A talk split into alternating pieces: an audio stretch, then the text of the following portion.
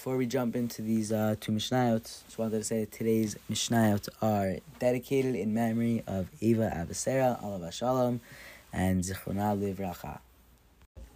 Hello everyone, welcome back to today's Mishnah. Today's Mishnah, Mishnah Chet and Tad Mesach Shviz Parak Mashachas Trumos Parak Aleph. Here we go. Ein Torment Shemen Al Zaytim Hanich Pashin.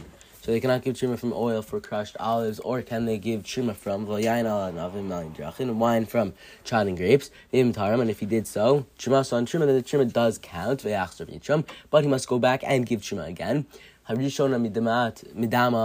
Bifnei atzma. The first truma render, renders on its own, producing to which it falls, chaymin al chomesh, doubtful truma, and it's subject to the added fifth, al chomesh.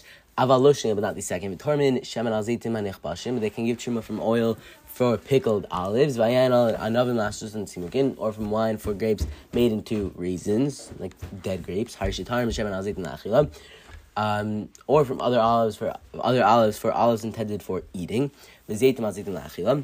um, the yain al navim same thing, wine for grapes intended for eating, or from other vine navim al therefore other grapes for grapes intended for eating, and he decided afterwards to press them. He does not need to give truma again. Okay, that is where we're going to end today's show. Everyone, can I wait to learn together? Keep it up, Shalom Chavirim.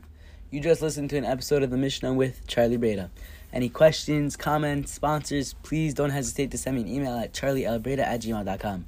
Also, don't forget to follow me on Instagram at charlie.breda.